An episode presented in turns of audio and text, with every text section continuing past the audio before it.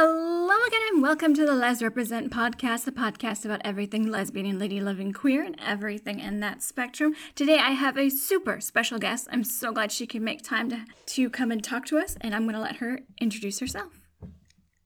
Hi, I'm Hilary Skeena, uh, creator, writer, producer of Passage. Um, and yeah, hi everyone. Hello. I'm so glad you could take time. Not only are you creating this web series, but you're also a family woman, as you told me. So, how do you balance between your creative life and your family life? Because I I really only have furry babies, and I don't understand how people can balance between human beings that need like actual like uh, like almost all of your energy. Because like it takes a village, right?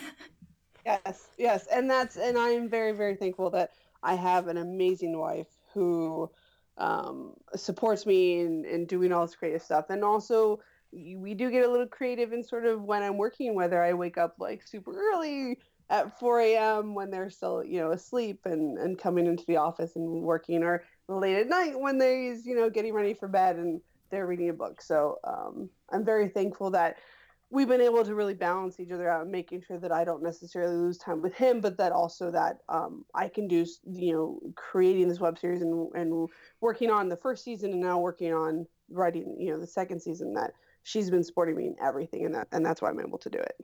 That's amazing. So, like, where do you get one of those? A supportive wife, exactly.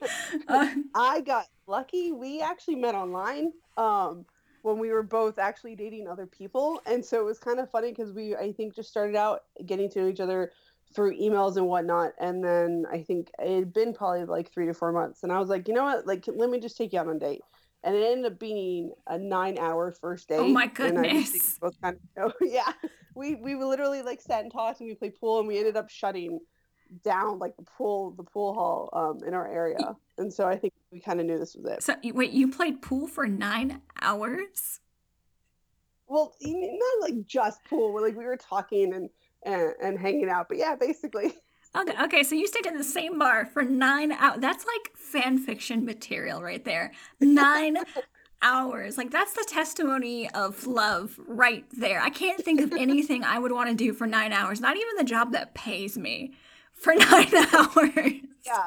Yep. Yep. And I think that's kind of like I think that's was like the first sign the fact that we had been talking for a little bit. So it wasn't like a first date where we were like talking, so what's your favorite color? Like what do you do? It wasn't like those normal kind of first date questions. Like we actually got to like have a real conversation about um, life and sort of just dating in general and kind of seeing how our conversation flowed and the fact that it was like all of a sudden nine hours like the the the lady who had sort of been our server was just like i'm not even going to make you guys play for pool. Like they we literally got like most of our stuff like comped which is also awesome. That is awesome so it ended up being just yeah i was just like you know what? Let's just do it. And the fact that then like the next day like i couldn't wait to still like text her and check in like that to me was kind of like that's a sign because when you can talk for that long and still want to like wake up and talk to them again like in my mind that that kind of was the like uh, yeah i'm probably going to spend the rest of my life with this woman. Yeah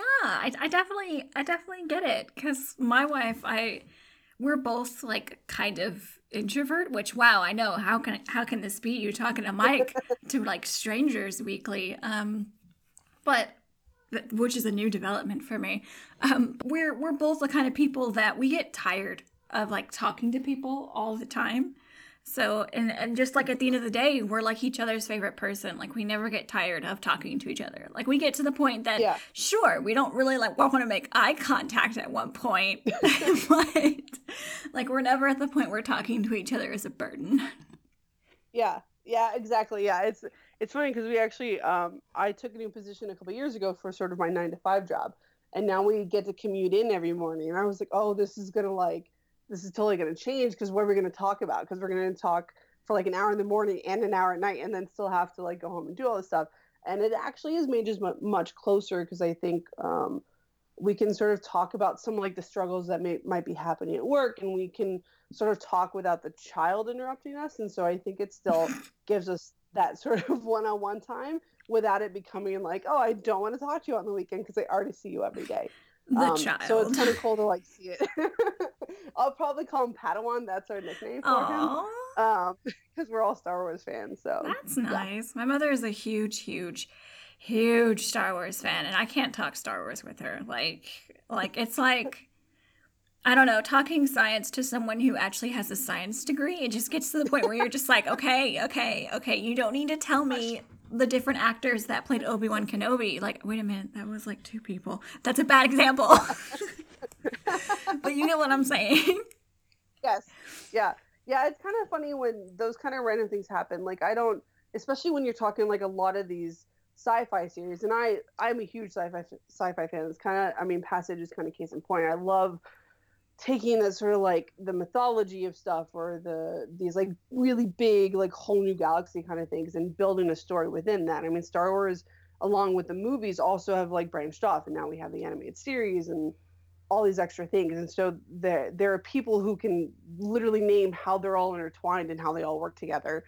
And i'm just like i got okay great. I don't know all that. I just love the movie so much. Yeah i you're right, because my my mother has like the Ewok movie that was made in like the '80s, and like I talked to like hardcore fans or other people, I guess, and they're just like, "What movie are you talking about?" And I don't I don't want to say that my mother's like that level hardcore, but it might be because no one else can tell me about this like Ewok movie. I guess it was like people in the community uh, righteously are like, "Wait, no, that's not a part of this." Like I don't I don't know. it all depends on what you look at because I know which one it's it's not I mean, it's Ewok, so technically it's a part of the world. However, I wouldn't necessarily car- call it part of the Star Wars movie. Right, because it's not about the Skywalkers or. Yeah, it's not about Sky. Yeah, it has nothing to do with the uh, the Empire or anything like that. It's just totally the Ewoks. Oh well, it was a weird movie. I think it gave me nightmares for a while. Was, yeah. I, I could understand why. it was like you think cute bears, it should be fine. No, it was it nope. was not fine. I remember. Yeah, I remember that movie. I'm pretty sure there's probably a cassette of it in my parents' basement. Oh my gosh. Yeah, because my dad is also a huge sci-fi person, so that's how I kind of got pulled into Star Wars and Star Trek and all that stuff. So I'm pretty sure there's probably a, a cassette tape of it somewhere. Oh my goodness. Ugh. Okay, so let's let's get on to your series before we talk more Star Wars. I just make more of a fool of myself. and what I don't know. What is your series about for someone who's never heard of it? Um, yeah, so uh, basically, Passage is centered around uh, Janus agent and Ali Prater. Um, and so she's a queer mom, and she's a, a top paranormal operative for a, a secret division called Kahless uh, within the government. And so basically, Kahless uh, relies on her special capabilities to handle the different um, situations which can come arise from sort of interacting with paranormal entities. And so that's kind of spirits and ghosts and whatnot. Um, so Ali is basically trying to balance her professional personal life, um, and that's uh, she's kind of able to do it until she starts to unravel a thread that sort of opens um, a lot of different things that kind of come at her, and so that's kind of what the what the first season is about. Sounds like that reflects a little bit on your on your personal life, just like just a smidge, just the whole trying to balance your professional life and then your family life. Yeah, a little. It's honestly the the main reason why this sort of fit what I wanted to do with this was kind of put a queer mom at the center of sort of this, you know, sci-fi world, which we don't ever see. A lot of, you know, a lot of times the family uh, is centered around a drama or something like that, or it's a found family. And so I wanted to have this queer badass mom who could, you know, go fight off spirits and ghosts, and then could come home, you know, and and you know have that sort of life and be able to show that. But but also showing the fact that her sexuality is the least most interesting thing about her. Are there two moms in this? Is she married? Yes. Nice. Two moms. Nice. You yeah. know what? I would watch the shit out of that. And i think that's the purpose of you making it so people can watch the shit out of that. Yes exactly. Yeah. Yeah and that's the it was trying to you know i'm not it, representation is really important. Like that's my production company name is literally Representation Matters, um, and that's kind of why because we need more. Uh, I think representation in terms of queer families, in terms of you know moms, um, in terms of showcasing. You know, she's a veteran, so we kind of talk about that a little bit too. And so just giving all these different uh, elements to Ali, and and sort of being able to have a really cool you know sci-fi world sort of been built around and then having these characters come in so that people can see themselves represented, whether they're a mom or a queer mom or just a queer woman. Absolutely. And that's like sort of like the representation there is sort of like a minority inside of a minority because you don't get to see a lot of mom characters that are anything other than the mom. Like that's all that's yeah. all they do is like they're just the woman in the background that's like, How was your day, honey? And then that's kind of it for some some movies. I guess it, it's I suppose it's progressed a little bit further than it has since the 50s, but not not by a lot. yeah. Well, and that's why I think like when it, it's funny because Wynonna Earp. So this whole thing kind of came about because of um, a quote of Emily Andras um, at a convention, and you know being part of that show, and then to have kind of season one is what sort of stemmed me and and her kind of quote of like pushing and getting this kind of content out there and then season two we find out that they wrote Wynonna Earp to have a um, to you know to be a mom and have a baby and i think that was so kind of it was so cool to kind of see that happen in season two, going from me writing this, realizing that this hasn't really been done that often, and kind of going like, oh man, this could totally backfire. Um, and then seeing just all the support that happened for season two, I was like, okay, I think we're gonna be okay. So, so what really inspired this? You said it was Wynonna Earp and Emily Andras, but was was that the start of it? Did you watch that first and says, you know what, I'm gonna make my own series, or was this kind of in the works for a while before and you just just right then it was like you know what i'm going to do this like you felt that that initial kick you get yeah um so i've been sort of i went to film school and so like writing has been something i've always wanted to do but at the time when i went to film school like over 10 years ago it wasn't really the time i, I had a lot of ideas written down pitched a lot of people and did a lot of meetings and basically was told like hey bring it back in a couple years like there's no way a lesbian lead is gonna is gonna you know do this. It's going to be too controversial. yeah. Oh, and so I put it down. Yeah. I'm sorry. put it down. Did the whole nine to five thing, um, which I which I absolutely love doing. Um, and then going to this uh, ClexCon 2017 was the first year, and so Emily Andras was speaking on a panel about Wynonna Earp, and um, I'm totally gonna I should probably know this quote by heart because I have it hanging up now. It's um, uh, don't let anybody tell you there's not an audience for the stories we want to tell because here we are because here we all here we all are essentially she was answering a question and the room just applauded and it, and it, that's kind of what really you know struck me because previously hearing like no it's not going to happen and then going to ClexCon, seeing this huge room full of people who were supporting Wynonna Earp and meeting all these different people. And basically, I'd had a bunch of ideas written down, whether it was sci-fi or whatnot. But I essentially came up with the idea for Passage on the flight home, and I and I wrote this entire sort of like five season arc oh and built the world and built everything on this four hour flight home. Um, and it was just timing because I wrote this and I'm like, I don't know what I'm gonna do with this, but like I really want to tell the story. And it just happened that a couple weeks or a couple months later, the pitched production for Tello um, was up, and I was like, you know what, I'm just going to submit it. Let's just go. And so that's the so I won that pitched production contest, which basically then started this whole um, whole line of events, which has been amazing, meeting all these people and you know getting to where we are today. Oh my goodness! Congratulations again, because I think I said it like once before. It doesn't matter. I'm saying it again. It's still fantastic. So I I do have a question. Would you mind talking about your process, like how you put, like you said, you like sat on a four hour flight and you just it all just poured from you. Have this been incubating in your mind before then, or was this literally just it gripped you, like it just grabbed you and shook you and said, "Write me down." um, yeah. So on the on the flight home, it was sort of taking I really loved like Lost Girl and Orphan Black and these sort of um, stories that kind of talk about the there's like mythology behind it. There's like building a whole world within a world, so to speak.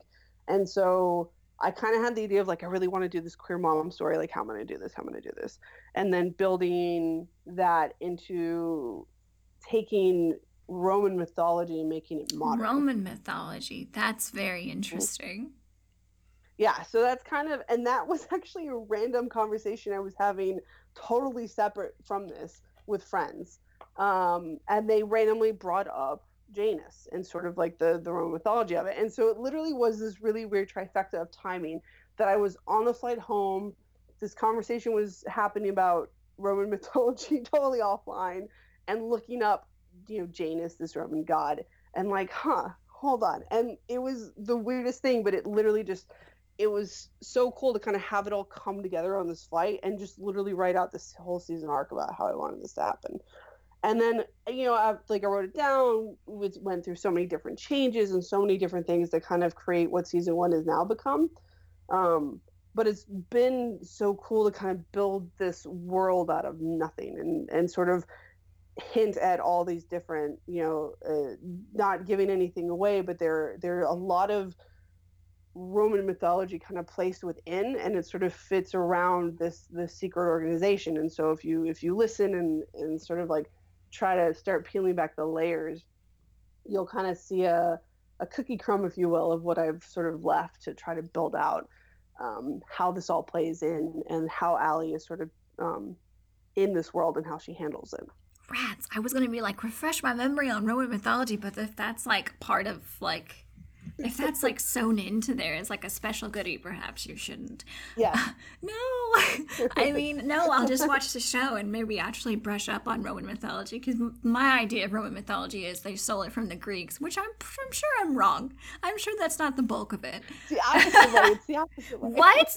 The Greeks stole it from the Romans? No way. It's all. It honestly depends. It was that's probably the coolest part of this too was being able to study. Like i don't i'm not a student person. I like school was a film school that was very narrow focused.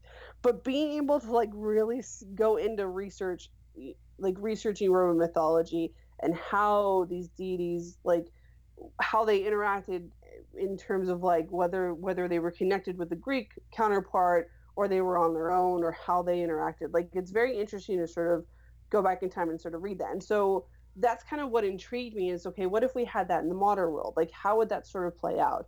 Like if you take the fact that janus is essentially the god of he literally was the god of passage was the god of keys and doorways and sort of you know sending them on. And so that's kind of how how this all sort of came to be is well what if literally there is a janus agent who has the capability um, to to interact with paranormal spirits?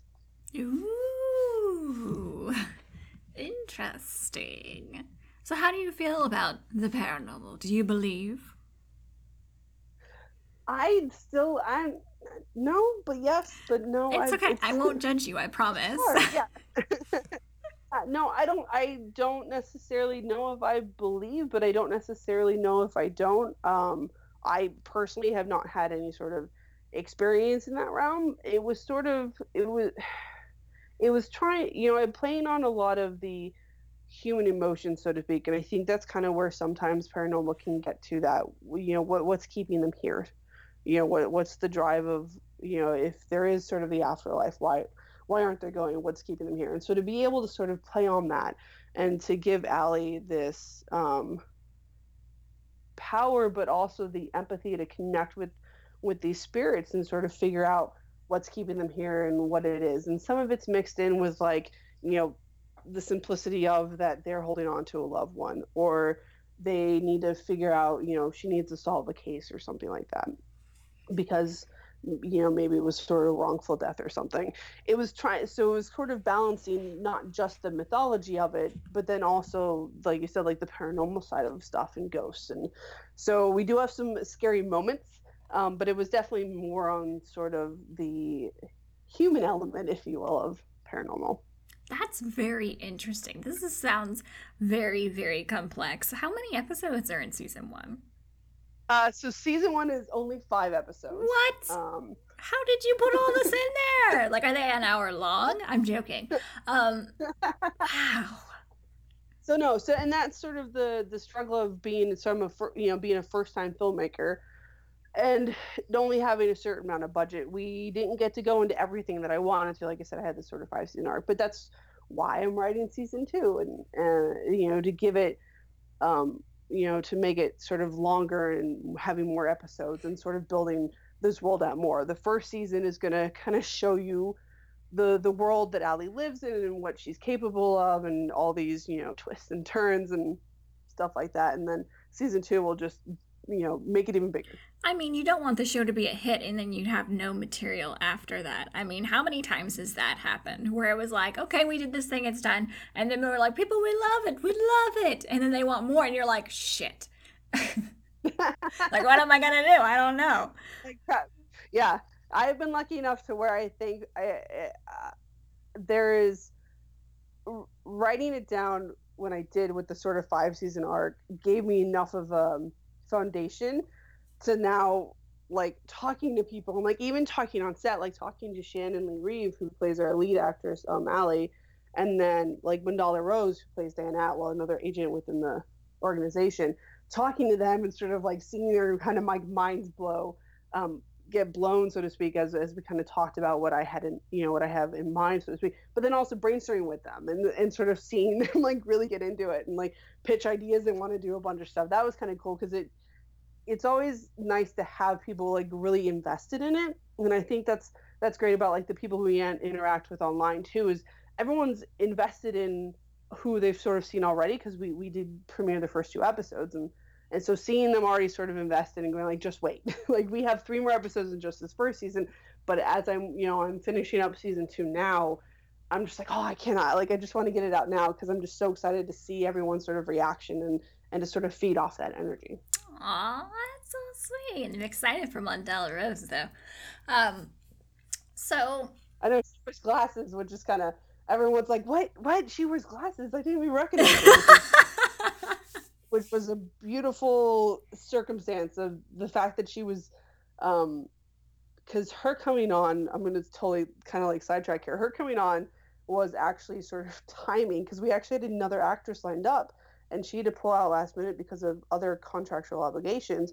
And so Mandahla was working on another project with our director, and they're like, "Hey, do you want to come play um, play Diana? Like, I need you know come to Richmond in a couple weeks." And I was just totally blown away because she got, I think, just everything that Diana, when I had written it, was supposed to be um, and getting her nerdy and getting her you know hair pulled up and playing this very uh, adorable agent um, was sort of cool to kind of see that. And then having Shannon Lee Reeve and Nicole Pacent um, play Allie and Kate was because of um, a stage reading. And again was totally last minute because we had other actors lined up to do the stage reading and they got pulled in Nicole like a day before and Shannon literally like five seconds before they actually did the reading and they were doing the reading. We're like, yeah, that's that's Allie and Kate.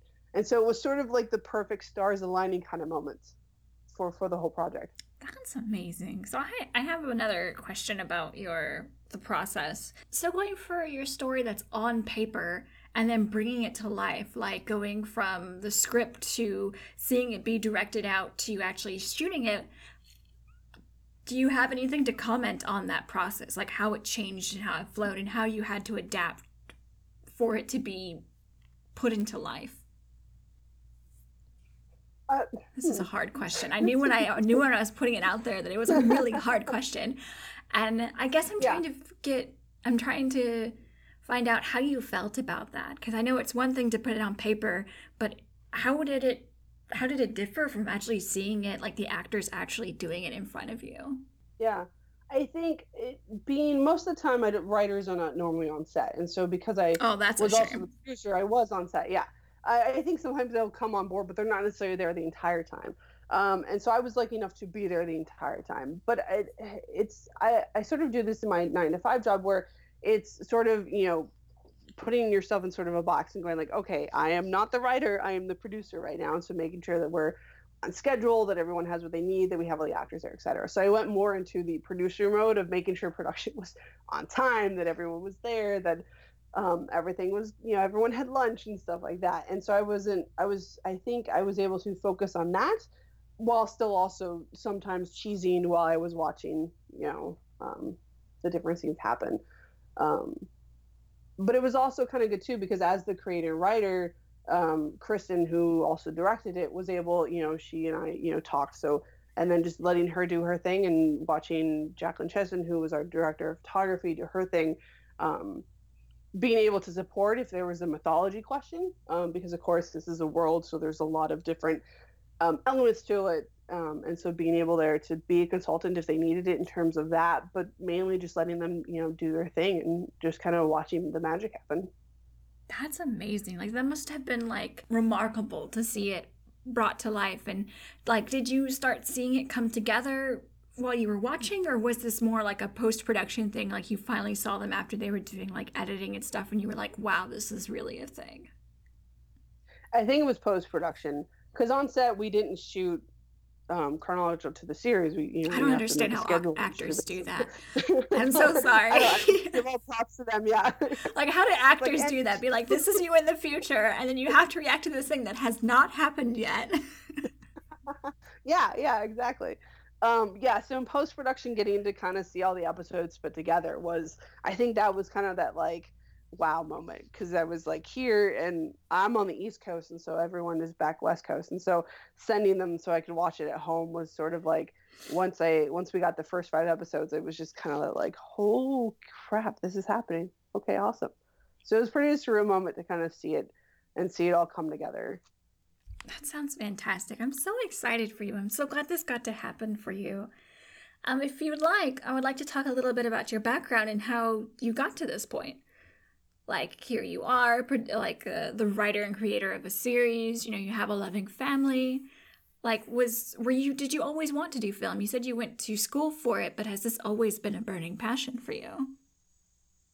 I, storytelling has always been a burning passion of mine. Um no matter sort of what medium that is and yeah so when i you know in high school i always wanted to, to do something within film and television and going to school for it um, and sort of getting that uh, getting the here knows during college. Um, it took me down a peg, I have to admit, because you you have the aspirations. I think everyone does as a as a storyteller, as a writer, to, to, to you know just to I'm gonna go out, I'm gonna sell the script, I'm gonna, it's gonna be awesome. It's gonna be amazing seeing the story, uh, you know, on the big screen.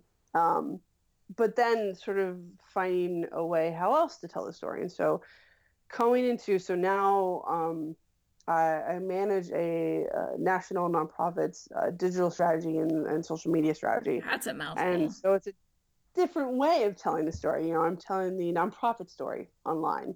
Um, and so it's always been so that's kind of where the path is drawn that that's now i'm more so thinking about digital content and how to tell our organization story to, to the members to, to you know to supporters um, to people who might not even know about the organization. And so storytelling is in my blood. And I think that um, I'm kind of glad it didn't happen until now because I think had it happened when it did, I don't, I think it would have been taken over by people who are not queer women. Um, Sad. and so it kind of worked out like this like passage is literally has um 95% female crew. Um, all the you know we have all lead actor actresses. Um, but writer creator is female, director is female, uh, producers are female, or DP was female, or editor is female, or sound person's female. Like literally everyone except for one actor and one um, one guy on set. Everyone else was female, and half, half of those were queer women. So it was kind of cool to, to see all that kind of play out now. Where I think if I had written something like this back when I graduated from college, I don't think I think it would have changed or would have gotten made or would have gotten made by a man who would have over sexualized everything or something like that. And they would have ended um, up breaking up and they would have ended up yeah. having sex with a man randomly. And it's just exactly or die. Yeah. Unfortunate. So, yeah. Yes, yes. And so that's kind of it's it, it's it was not the easiest road and I'm actually kind of glad it wasn't the easiest road because I think um, I'm able to definitely cherish it a lot more now um, because I'm also in a position where I can fight, where I can um, put money where my mouth is, so to speak, and you know be able to support you know other queer shows like mine where we have to crowdfund because no one else is really giving us money to do it and sort of and sort of doing that now versus when I was a little bit younger and not thinking about that. You know, I think that's something that a lot of online audiences do is they don't think about the the sort of financial backing, if you will, of some of the bigger shows that always get made.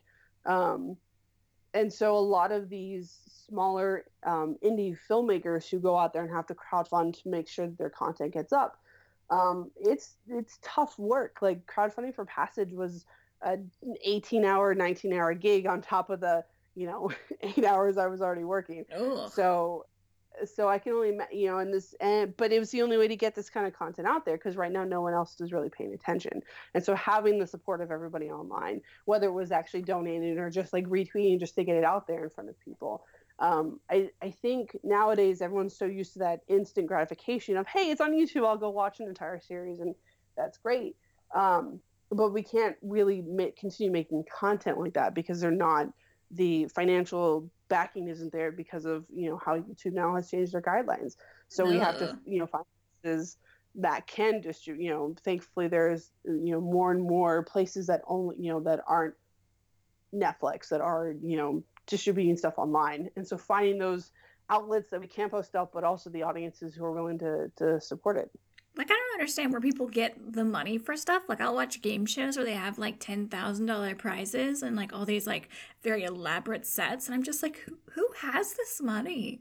Like, where do they get their money? You can't tell me that the com- oh. couple of commercials that air during that pays for the entire show. Like, I don't. It, sad part is, it is. What? It's it, yeah, depending on just because based on like the per million people, yeah, like it's it's insane the amount of money that companies spend on marketing um, for the game shows or like football or what have you. It's it's a lot of money, but they'll put it into stuff like that because right now that's where the audiences are. They're tuning on the TV, but that's also because they're split because we are now having to to do a lot of content what you know whether it's queer or whether it's just something that hasn't been done before on these digital streaming sites um, and so the m- people who have the money are paying all the money to go on the, you know, the your normal um, what am I trying to think of the word?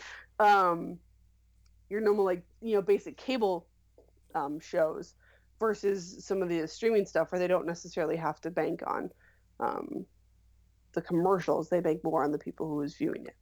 Goodness gracious. I'm like, my head's spinning. I don't understand how the film industry works, like the way it changes and way that you know you can't really use ratings anymore. So like I don't understand how anything continues to run ever. Um.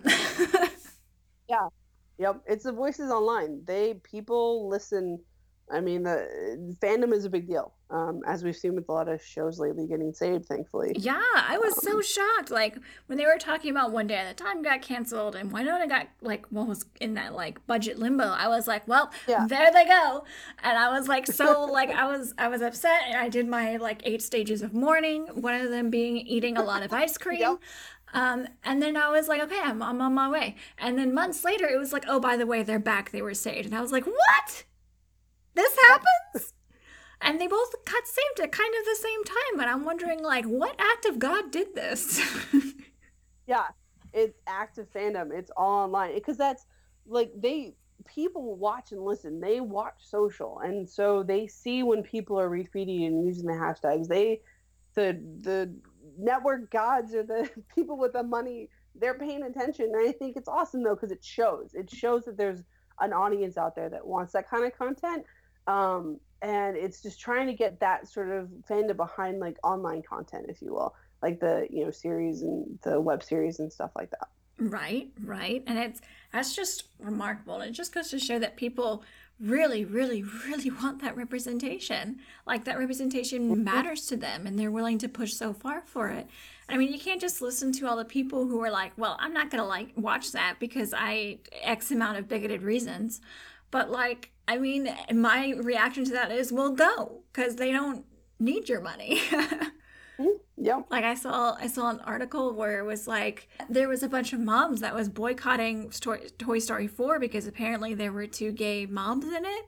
Like I haven't watched it yet, yep. but apparently there was. And I was like, well, Toy Story 4 made like 4 billion dollars being the fourth freaking movie in a series and I'm just like they don't need your money. Like it's it doesn't yeah. matter. They don't they don't need you. They are Disney. So to hear these people are like are boy like you can't stop Disney at this point.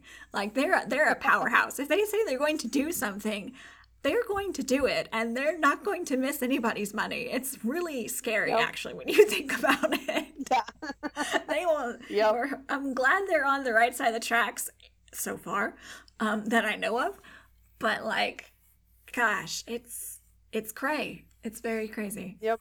So a question I like to ask my guests are: When is the first time you were aware of queer as a thing? Not just like queer, but just like anything that's not straight, basically. I'm trying to think now. Uh, probably in high school. Yeah.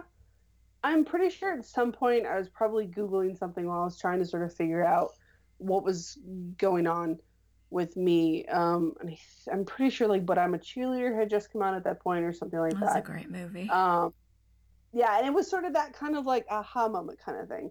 Um, but I grew up in a very conservative household, and so it was kind of hard to to, to research and try to like, figure it out. Um, and so it was sort of a weird self recognition, if that makes sense, because I didn't have really anyone who I could talk to about it. Um, there wasn't like a lot of stuff, you know, at the time who I felt like I was looking at myself and going like, oh yeah, okay. Um, and I think But I'm a Cheerleader was probably the first one that I was like, oh, okay. Like I literally had that moment of like, you know, it was like myself having that sort of family confrontation of like, you like this kind of, and you have these wallpapers in your room. and stuff like that. so what? So what were hanging in your wall at the time? Um, I was probably crushing over Angelina Jolie. Um, That's fair. like, like, the- you know, like the um, Gia and stuff like that. Um, Gia. yeah, Gia. You remember Gia with like Elizabeth Mitchell? Um, it was a real life story about the model who had AIDS. Oh, that was Angelina Jolie. Right, right. I was like, I thought that movie was called Gaia. This just shows to you that I never actually watched that movie. I've heard things about it, but I know she dies at the end, and I know it's part of Yeah, that's so- part of her life. People die, Erica. That's Yes. fine. But I, I still just didn't watch it. I guess I just Yeah. didn't. I just don't care about models, and maybe that's on me. I don't know.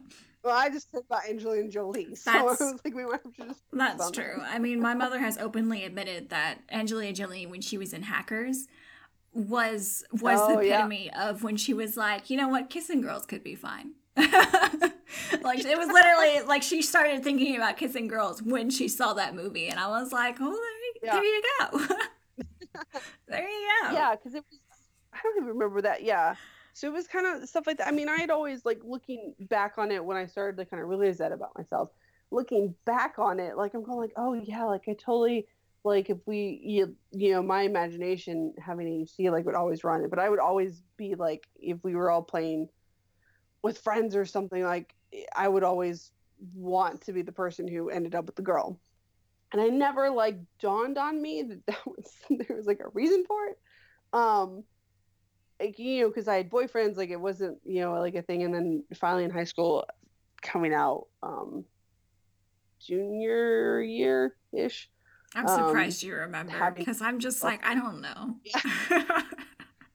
Well, it was it was also you know around the time where I I did uh, leave my parents' house, and so it was kind of um, having those kind of moments. I think are always going to be with me just because of everything I went through, but then also having that now looking back on it and remember like man, like that was a tough time, but also going now and going like it it gets better. Like it's it's so true when people say that, and I think a lot of times I think younger.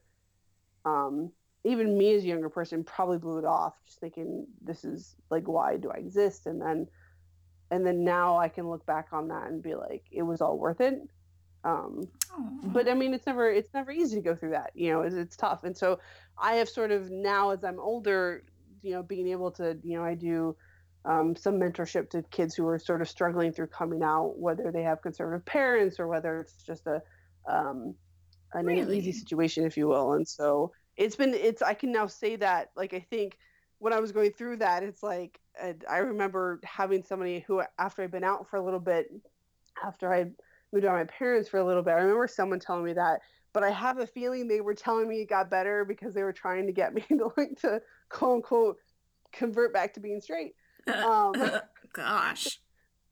yeah but now going like no it gets better because i stuck to who i was and i fought for my ability to make my own choices, if you will. Um, but that's always hard when you're in the moment. Whereas now I can look back on it Absolutely. and go like, well, that maybe might not have been the best decision at the time. However, you made it through it, like, and going through that has made me who I am today. So Absolutely. Like, no, especially when you're a teenager, you don't, like, if we don't have a con- I say we as if I'm a teenager still, excuse me. As a teenager, you don't have a concept of time really. Like any of those teenagers that could fill out those forms, they're like, where do you see yourself in 10 years? Are freaking liars, all right?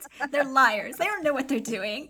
Like, uh, to see life exist outside of high school is so beyond the realm of what we think. Like, we literally watch TV and we're like, yeah, life is like that. Culture Yeah, shock. It's it's not. yeah. Um, but I know now. We, I was I was talking to somebody about this too. I was like, because I think when I was in high school, I totally wanted to be a helicopter pilot, and I feel like that should have been like, hey, maybe key point. Um, Are helicopter pilots gay? Have I missed this? no, I think it was just like the whole like Captain, like pilots in general, like Captain Marvel, and and then like stuff like that. Um, but then also going like now, what? It's like what? Like I wish in high school they would have taught us like how to do our taxes. Like that should have They been. what we still don't teach of- that. I don't know know. why. exactly. But that should be teach now instead of asking people what they're going to do in 10 years. What are you gonna do in ten years? Learn how to do my freaking taxes because no one's teaching me. I'm going to write that down. if I ever come back, I'm just going to know. oh my gosh. So, you spoke briefly of this mentorship. Do you want to talk more about that? Because I find that really interesting. Were you like deliberately looking for an opportunity to help someone that was younger when you went to this, when you were doing this mentorship, or is this something you fell into? This is totally something I fell into. I can kind of talk about that maybe. Um, yeah, it's, again, it's it's been a very weird, weird. It's been a very. I mean, we I say weird, but in like the best possible way because I have been fortunate enough and and lucky enough, if you know, to be in the right place at the right time. I guess. Um, I mean, Tello pitch production was the same thing. I had uh, unfortunately never heard of Tello before I started, um, before I got into ClexaCon, and sort of pitch production has brought me here, has led me to meet amazing people and find my now, you know, almost, you know, creative tribe, if you will, um, and having all these amazing friendships and meeting all these amazing women, um, which is something that where we are on the East Coast isn't necessarily um, feasible. Just I have amazing women friends here. We have a lot of friends, but it is a, a very small sort of niche, even like queer community, you know.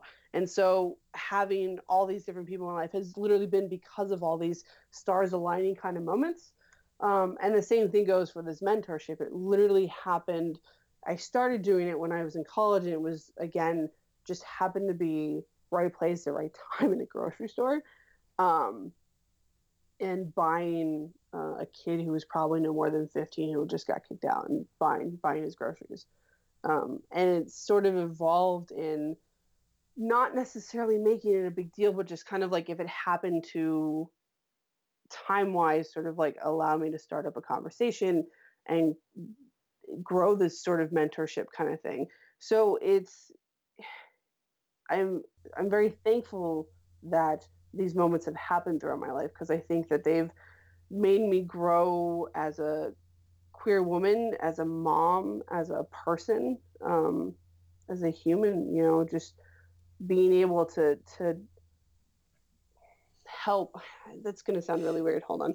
but no, I, I get I- it. I get it though. Yeah yeah it's trying to it's so it's so the, i'll just go with that i'm very fortunate the stars have aligned so that i can do something that i wish i'd had somebody when i was that age Exactly. I feel you. I feel you. Like with the world of how we have it today, like you can go on to YouTube, you can listen to a podcast, you can find someone out there who is like you or at least has some of the same experiences and to have, you know, just like an idea. Like back when both of us came out, like you you had a, a movie, like you had I'm but I'm a cheerleader and I fumbled around a lot until like college happened and i said fine fine i'm gay fine um so I mean, it's the internet has been a wonderful place, and it's just like, like I, I get it. I really get it because just mm-hmm. like how I'm doing this podcast and you're doing your series, we're trying to put it out there. You know that there is more to life. That there is something that you can connect to. That you are not a freak and you're not alone, and that you know people like you do exist. Mm-hmm. Exactly. Yeah. Yeah, I, I get it. I get it. yes. Yeah, it's it's um I was going to follow up with that and now I lost my train. no, it's okay. It's it's very it's very emotional, very passionate. Like you just sit here and you think, "Damn, I wish we had that when I was a kid." But at the same time, I'm so happy that kids these days they have more to go on. They have more. You know, yeah. at some point, I'm actually like feel sorry for them because they have so much to go on and there's so much out there and figuring your shit out is like man i'm like almost 30 and i still can't figure my shit out it's like i'm still learning something about myself every day or trying to change something and you know there's going to be people in your life who is like you know you're not the same person you used to be and some people might be upset about that but that's that's cool that's that's who you are. That's your journey. You keep growing, and I don't know how this relates to what we were talking about with you, but I'm on that train no, now. Is. But yeah. yeah. like yeah, the journey is sort of. I mean, it, I hope it's always funny because people always. I should say make fun, but they joke joke um joke about it with me because I always talk about that. I hope I don't stop learning, and I'm not like I was not a student. Like I, I was not a good student. I like I was not good at school. I just hate quizzes and stuff like that. And but it's so funny because then we'll sit here and I'll go like I hope I am able to learn something new every day, just for the sake of having being able to do that has then led me to do this sort of random things that kind of led me like meeting my wife and having her you know uh, she had her son and being where i am now in my professional career, my personal life, in everything, sort of seeing all those little moments that kind of steered, like, oh, well, what if this did not happen? What if that had happened? Um, because I'm going like, because when I got out of, when I graduated high school, I had a whole plan. Military, I was military brat, so I figured I was going to do the military. I ended up having to have knee surgery, so I wasn't able to do it. Um, and I wasn't able to go that path. So I ended up going to school, and the school took me on to another path where I got to travel. I got to meet a bunch of people, um, and ended up back here because I was like, I want like a break. And because I was back here, happened to be in the area, happened to be online, ended up being online a little bit longer, talking to people, and then meeting my what now wife. Had I not had knee surgery, I would have had a totally different path. And so it's like those very random things again that like how they steer and impact your life whether positive or negative in the moment um, it's always funny because then you kind of go down the whole destiny and fate thing and which is interesting i'm saying that because it kind of ties to passage a little there bit there we go um, yeah say this passage is literally just me like writing all these random thoughts into a cohesive story about Allie. Um, and yeah, and so it's so it's kind of I think I mean, I'm I'm a little bit older. I just turned 35 this year, and so everyone's like, "Oh, you got your life together." Like they call me the uh, the adult at work. The um, adult. Oh my god, that's scary. yeah, I'm like, well, um, and so it's always funny when uh, talking to um, younger people who are, you know, they're like dating the, you know, they're dating people or or trying to figure out sure what they want to do next, and it's always interesting to sort of um, to look back at where you were at that moment in time and go like what was i thinking? Like what was like legit going through my mind? But i thought that was a good idea i thought this was a good idea.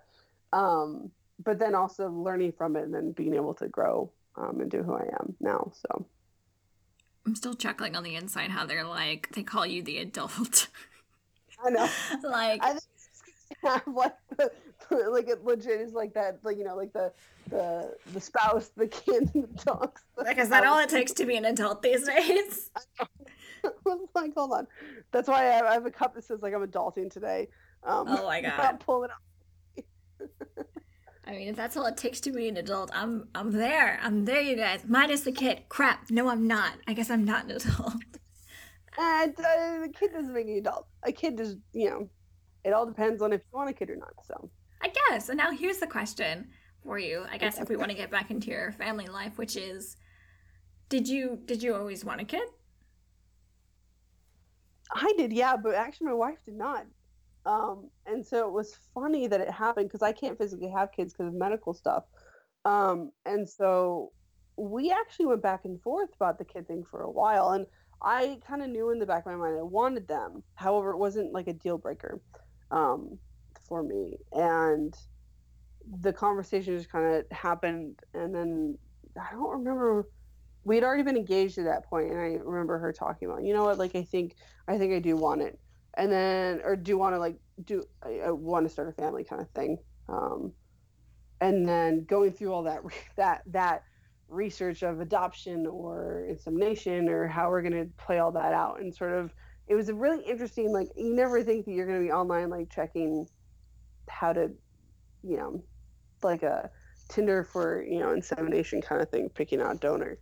Um so surprise so interesting kind of, um but she's and she's an amazing mom and so it's it's always interesting where how it sort of played out to when we first were kind of going back and forth about whether or not we wanted to have children to now um, how much joy he brings into our lives and knowing um, like being called you know mama in my mind is probably one of the biggest gifts i'll ever have um, Aww. and so it's kind of cool to, to to be able to do what i love to do like this um, like you know talking about representation and creating you know being very fortunate to be able to create a web series and do what I do type of thing and still being able to come home and hear him call me that is is pretty awesome. So that's still the highlight of my day when he calls me that. Oh, that's so cute. Uh, I actually I remember you being on the mommy panel at ClexaCon. Duh, I know that. That's why I wanted to interview you in the first place. Goodness gracious. But yeah, I, I remember you being at the on the mommy panel at ClexaCon, and I remember watching that as being a woman who does not have children, and it's not not in the cards for us. Uh, it was still really interesting to hear about what you guys went through, and I, this is also another great reason why representation is needed because I had no idea all of the issues that you guys go through day by day. Like I don't, I didn't understand the mommy issues, and then to hear about the issues of having two mommies. And it was it was very interesting and very eye-opening at the same time.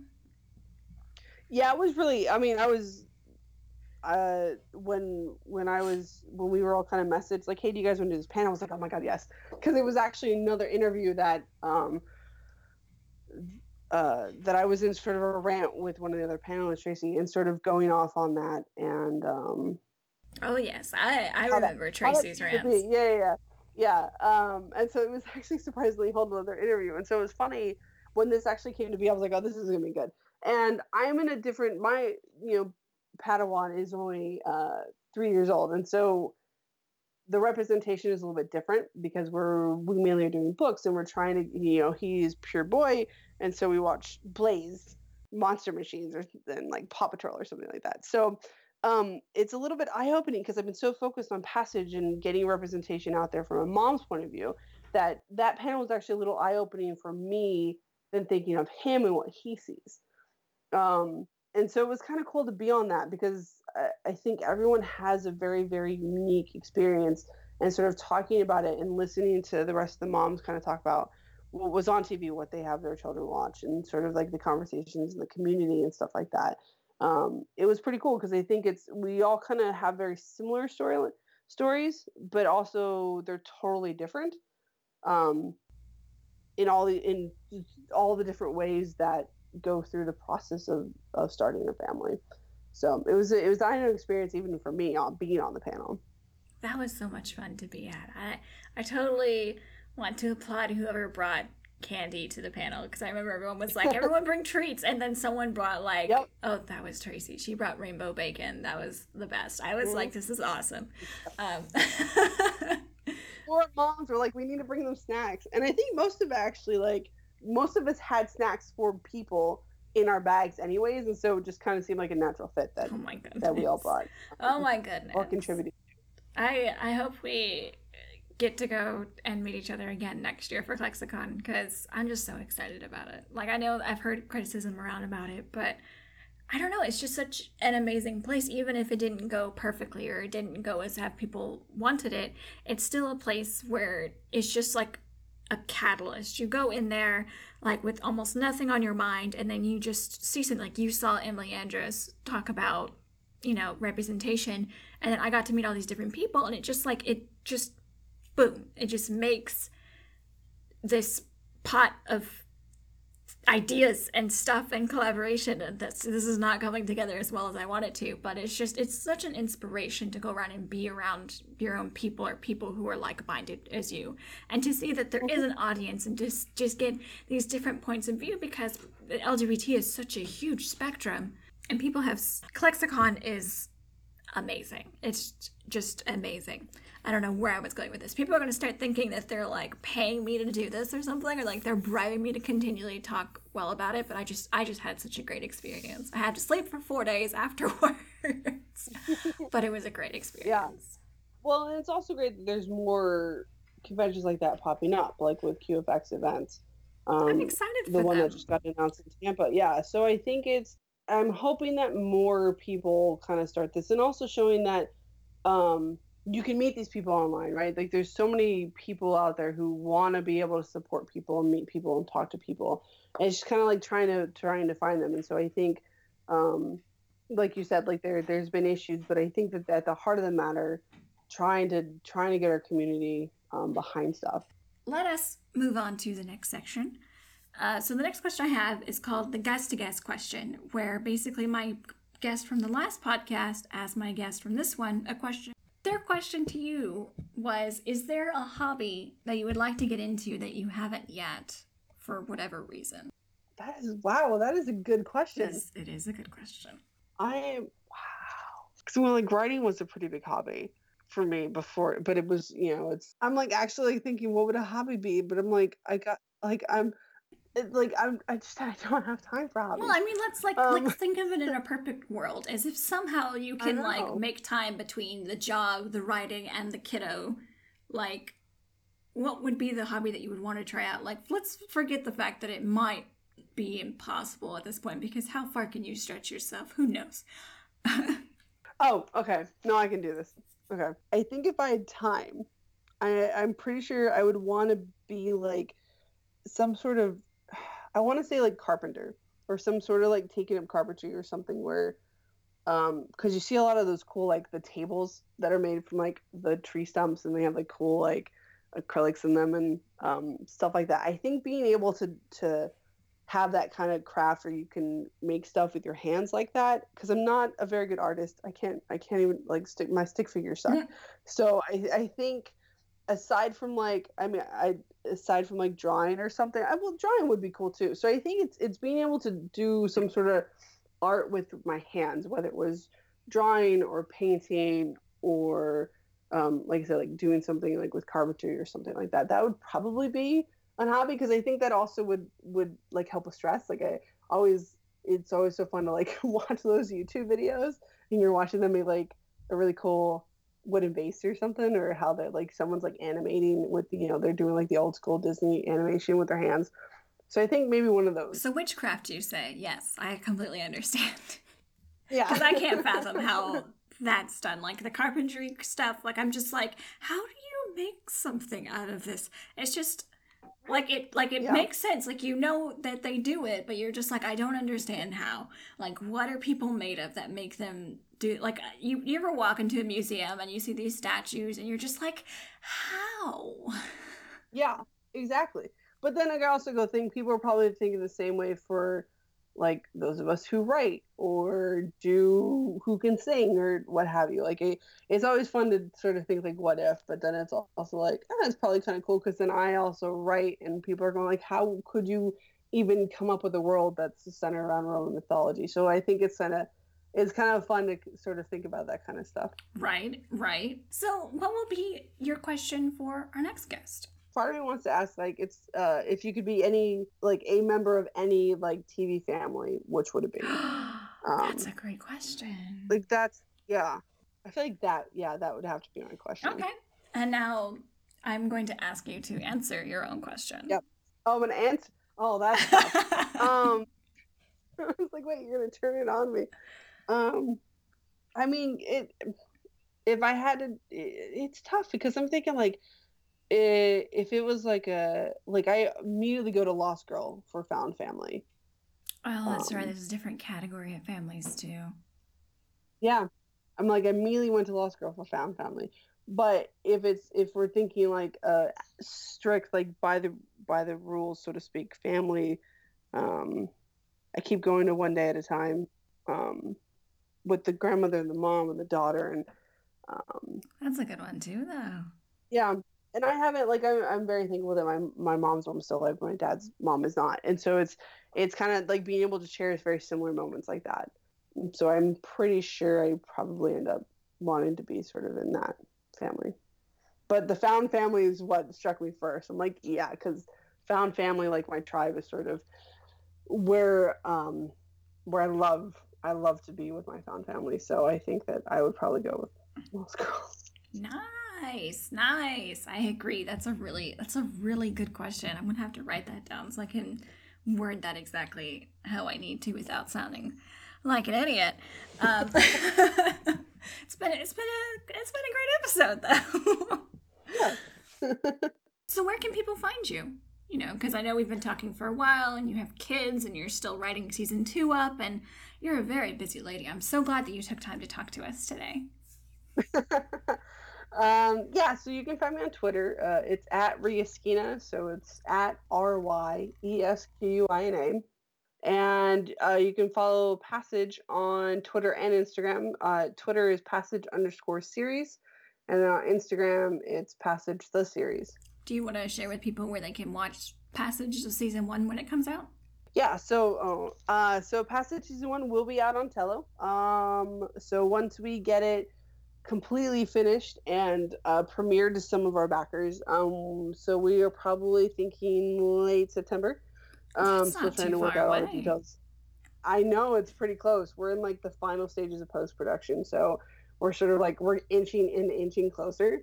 Um, so it'll be it'll be great once we've like shared with everyone and but that's that's amazing. I'm so excited for that. And you heard it here folks. You need to go over there and you need to watch it because it's like free the first three days or something like that. For all you all you cheap gays out there i know i'm included. I'm not hating on anybody. I'm guilty of being cheap.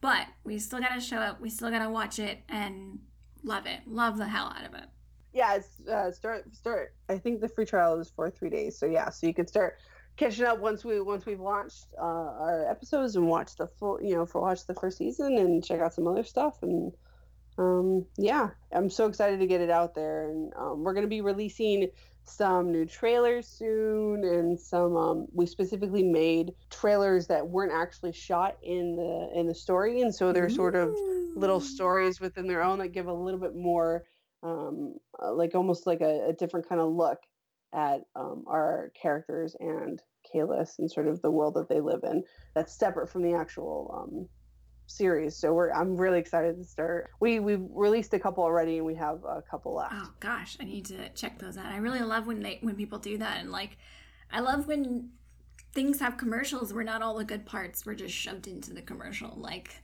that's Oh yeah. It's usually a big happy for me. I do not like that trend, and it's always exciting when it's like, oh great, there's something good here that wasn't in the preview. yes, and that's what we wanted. That's we wanted to give people a look that um, because we are, you know, it's a web series, so we're sort of, you know, we we do have shorter episodes, and so it was trying. We, you know, it was actually a brainstorm child of Shannon, our, our lead actress, and sort of like, oh, it'd be really cool to do kind of like what Jessica Jones did, where they had trailers that essentially were teasers that were about the show but weren't actually in the show.